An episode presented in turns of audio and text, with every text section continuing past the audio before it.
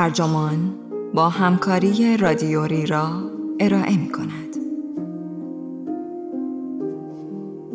با اصرار روی عزت نفس فرزندانتان آنها را بی ارزه بار می آورید. عنوان یادداشتی است به قلم ملیندا ونرمویر که در ژوئیه 2021 در آتلانتیک منتشر شده و ترجمان آن را در تابستان 1401 با ترجمه حسنا سهرابیفر منتشر کرده است. من کوسر یوسفی هستم. اعتماد به نفس بچه های من که بیشتر دی شبیه هم است نمی‌شد بیشتر از این با هم فرق داشته باشد. چند روز پیش کمی خمیر دندان ریخت روی پیراهن دختر هفت ساله هم که داشت مسواک می‌زد. فکر می کنید چه کار کرد؟ بغزش ترکید.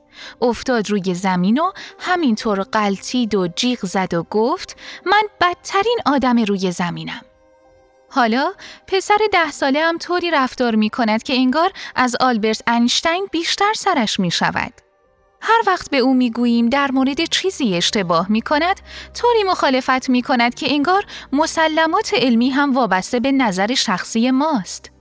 بعضی اوقات با خودم فکر می کنم شاید عزت نفس دخترم زیادی کم و مال پسرم زیادی زیاد است. چقدر مهم است به اندازه عزت نفس داشته باشیم؟ اصلا میزان استانداردی برای عزت نفس وجود دارد؟ به عنوان یک مادر آمریکایی همیشه فکر کرده ام داشتن مقدار طبیعی عزت نفس برای سلامتی بچه هایم حیاتی است. بر اساس این طرز فکر اگر همین یک مورد قرص و محکم سر جایش باشد بقیه چیزها هم جای خودشان را پیدا خواهند کرد و درست خواهند شد. وقتی داشتم برای نوشتن کتابم بچه های من را چطور بزرگ کنیم که نچسب و ناجور نشوند پژوهش می کردم، یکی از دوستان خوبم که روزنامه نگار حوزه والدگری است به من توصیه خیلی درستی کرد که اولین فصل کتاب را درباره عزت نفس بنویسم. اما وقتی بیشتر روی موضوع کار کردم فهمیدم متاسفانه خیلی از والدین آمریکایی بیش از اندازه به مفهوم عزت نفس بها می دهند و اصلا آن را اشتباه فهمیدند. داشتن عزت نفس طبیعی تضمین نمی کند که بچه ها خوب زندگی کنند یا از دردسر دور بمانند. اگرچه عزت نفس مفهومی است که مطالعه آن پیچیده و دشوار است، پژوهش من می‌گوید قدم هایی که والدین برای پرورش عزت نفس کودکان خود برمیدارند معمولا و برخلاف انتظار اثر تضعیف کننده دارند. وقتی بیش از اندازه تلاش کنیم که بچه هایمان احساس ارزشمند بودن و تحسین شدن بکنند، شاید در واقع باعث شویم احساس ارزگی بکنند. در حالی که اگر با وجود همه دشواری ها دانسته و با چشم باز بچه ها را در معرض ناامیدی و شکست قرار دهیم این کار می تواند به آنها حس رضایت بخش خودکارآمدی بدهد. دهه هاست آمریکایی ها روی عزت نفس وسواس پیدا کردند و آن را مترو معیاری در نظر می گیرند که نشان می دهد مردم چقدر احساس اعتماد به نفس و ارزشمندی دارند. فرماندار کالیفرنیا جورج دوکمجیان در سال 1986 قانونی را برای تشکیل گروه ویژه ترویج عزت نفس و مسئولیت پذیری شخصی و اجتماعی امضا کرد. این گروه ویژه به این نتیجه رسید که افزایش سطوح عزت نفس جمعی باعث می شود نرخ جرم، بارداری نوجوانان، سوء مصرف مواد مخدر، وابستگی به بهزیستی و عملکرد ضعیف در مدرسه کاهش یابد. گزارش نهایی گروه ویژه عزت نفس را مانند واکسنی اجتماعی دانست که در برابر بسیاری از مشکلات شخصی و اجتماعی که آفت زندگی انسانها در دنیای امروز است، نقشی محوری ایفا می کند. این گزاره بسیار جسورانه است و بر فرض جسورانه دیگری مبتنی است که ایالات متحده دچار مرض مصری عزت نفس پایین است و این نقص خطرناک است. لابد شنیده اید نوجوانهایی که عزت نفس کمی دارند بیشتر از دیگران احتمال دارد افسرده شوند، مضطرب شوند، الکل بنوشند، مواد مصرف کنند و مرتکب جرم شوند.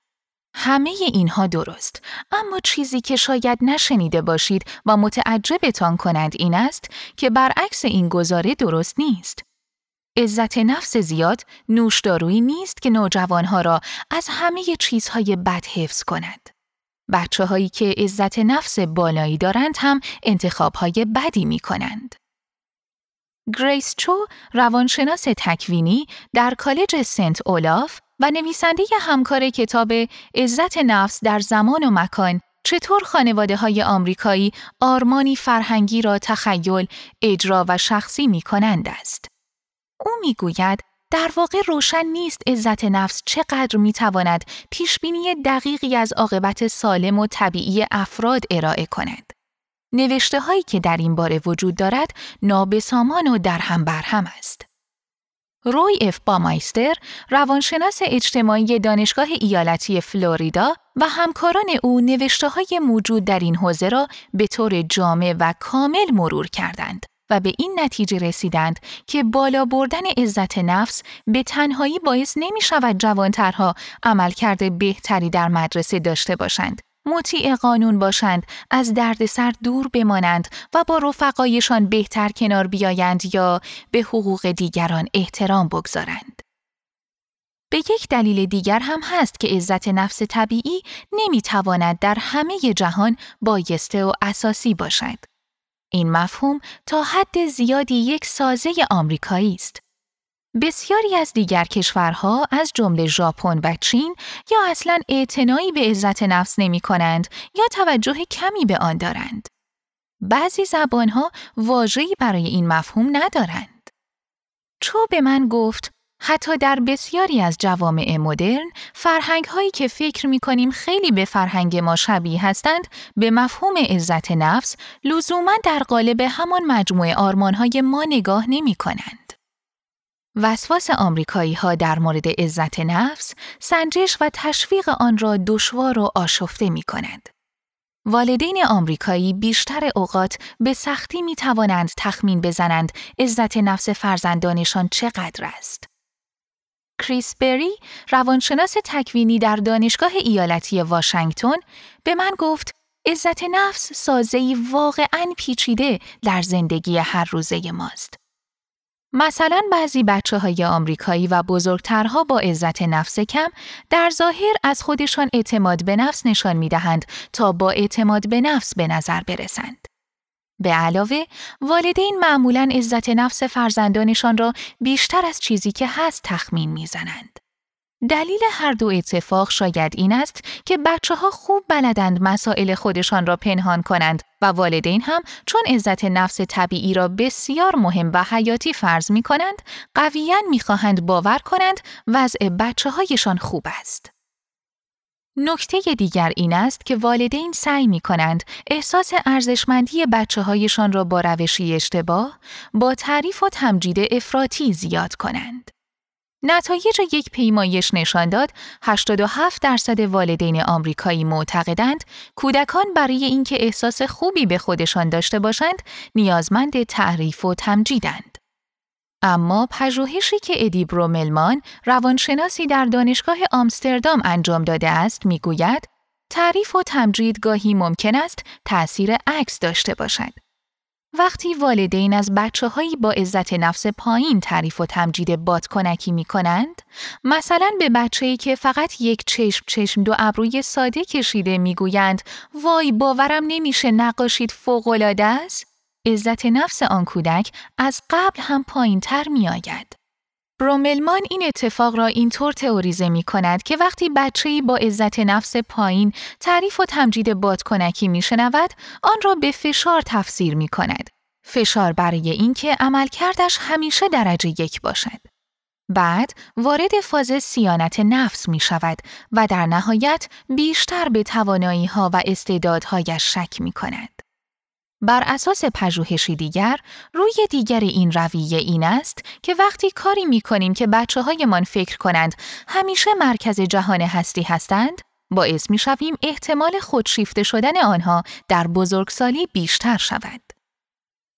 تعریف و تمجید از بچه ها خصوصا به خاطر استعدادها یا هوش و ذکاوتشان وقتی والدین به بچه ایشان می‌گویند تو خیلی باهوشی یا تو یه هنرمند بزرگی می‌تواند مشکلاتی ایجاد کند. پژوهش کارول دویک روانشناس دانشگاه استنفورد نشان داده که این قبیل تعریف و تمجیدها در مقایسه با تعریف کردن از تلاش بچه ها باعث می شوند احتمال اینکه کودک در مواجهه با شکست دوام نیاورد و باد بادکنک ارزشمندیش خالی شود زیاد شود. آن کودک در توانایی و استعدادی که دیگران گفته بودند دارد شک می کند. با گذر زمان این ذهنیت را پیدا می کند که توانایی و استعداد خصوصیتی ثابت است نه چیزی که می توان با تمرین و ممارست آن را پرورش داد. ما والدین آمریکایی امروزه فوراً از فرزندان خود در مقابل ناامیدی و شکست محافظت می کنیم. وقتی بچه ها در مسابقه اول نمی شوند، نشان تلاش و مشارکت به آنها می دهیم. به سرعت سوپرمن تکالیفی را که جا گذاشتهاند به مدرسه می رسانیم. اما این مداخلاتی که با نیت خوب انجام می دهیم نتیجه عکس می دهند. چون یک بچه با عزت نفس طبیعی بچه است که به تجربه یاد گرفته می تواند از پس موانع و ناامیدی های زندگی بر بیاید. مجال و فرصت این را داشته که شکست بخورد و فهمیده که شکست خوردن باعث نمی شود دوستش نداشته باشند. داریا سیونچک روانشناس شناختی در مؤسسه علوم آموزش و مغز دانشگاه واشنگتن است که روی عزت نفس مطالعه می کند. از او خواستم برایم توصیف کند که کودکان با عزت نفس طبیعی چطور رفتار می کنند. او گفت این کودکان غالبا آنهایی هستند که چالش های جدید را میپذیرند یا مدت بیشتری روی وظایفی که برایشان چالش برانگیز است کار می کنند. دلیلش شاید این است که قبلا مجبور شده اند اینطور کارها را بکنند و یاد گرفتند پشت کار در زمان ناامیدی نتیجه خواهد داد. مارتین سلیگمن سرپرست مرکز روانشناسی مثبتگرای دانشگاه پنسیلوانیا استدلال کرده است که وقتی روی هر نوع احساس بدی ضربه می‌گذاریم تا فرزندمان در امان بماند، تجربه احساس خوب را هم برایش سختتر می کنیم. بعد از همه این حرفها برای پرورش عزت نفس طبیعی بچه هایمان چه باید بکنیم؟ باید دست از حساسیت و وسواس در مورد این مفهوم بکشیم. چون احتمالاً آنطور که فکر می کنیم کمال مطلوب تربیت بچه هایمان نیست. به گفته چو، پژوهش او نشان داده که مثلا بسیاری از کودکان آسیای شرقی با سنجه های مرسوم عزت نفس نمره کمی می گیرند. اما به ندرت در اثر این قضیه دچار مشکلات روانی می شوند یا در مدرسه ضعیف عمل می کنند. به اعتقاد چو این نتایج به ما می گوید عزت نفس فقط یکی از هزاران تکرار و تمرینی است که والدین می توانند برای کمک به شکوفایی فرزندانشان انجام دهند. قرار نیست پیله نکردن به عزت نفس بچه هایمان باعث نابودیشان شود. اتفاقاً با توجه به اینکه اقدامات ما برای بالا بردن عزت نفس عموماً برعکس نتیجه می دهد، شاید اینطوری بیشتر کمکشان کنیم. باید حواسمان باشد کودکانمان را زیر سیل تعریف و تمجیدهای بی حساب و کتاب نگیریم.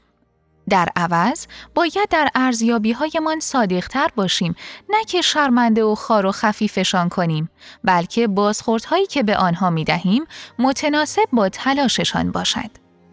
به بچه تان بگویید با اینکه خارج می‌خواند شما صدای او را دوست دارید اما نگویید این قشنگ ترین آوازی است که به عمرتان شنیده اید. وقتی می خواهیم از کودکانمان تعریف کنیم، باید به جای تجلیل از موفقیت ها و استعدادها و هوش آنها، تلاششان را تشویق کنیم. باید بگذاریم سختی ها را تجربه کنند.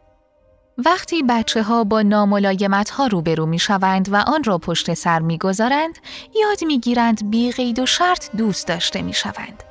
و شکست نشانه ارزگی نیست بلکه فرصتی است برای یاد گرفتن و رشد کردن و باور پیدا کردن به خودشان.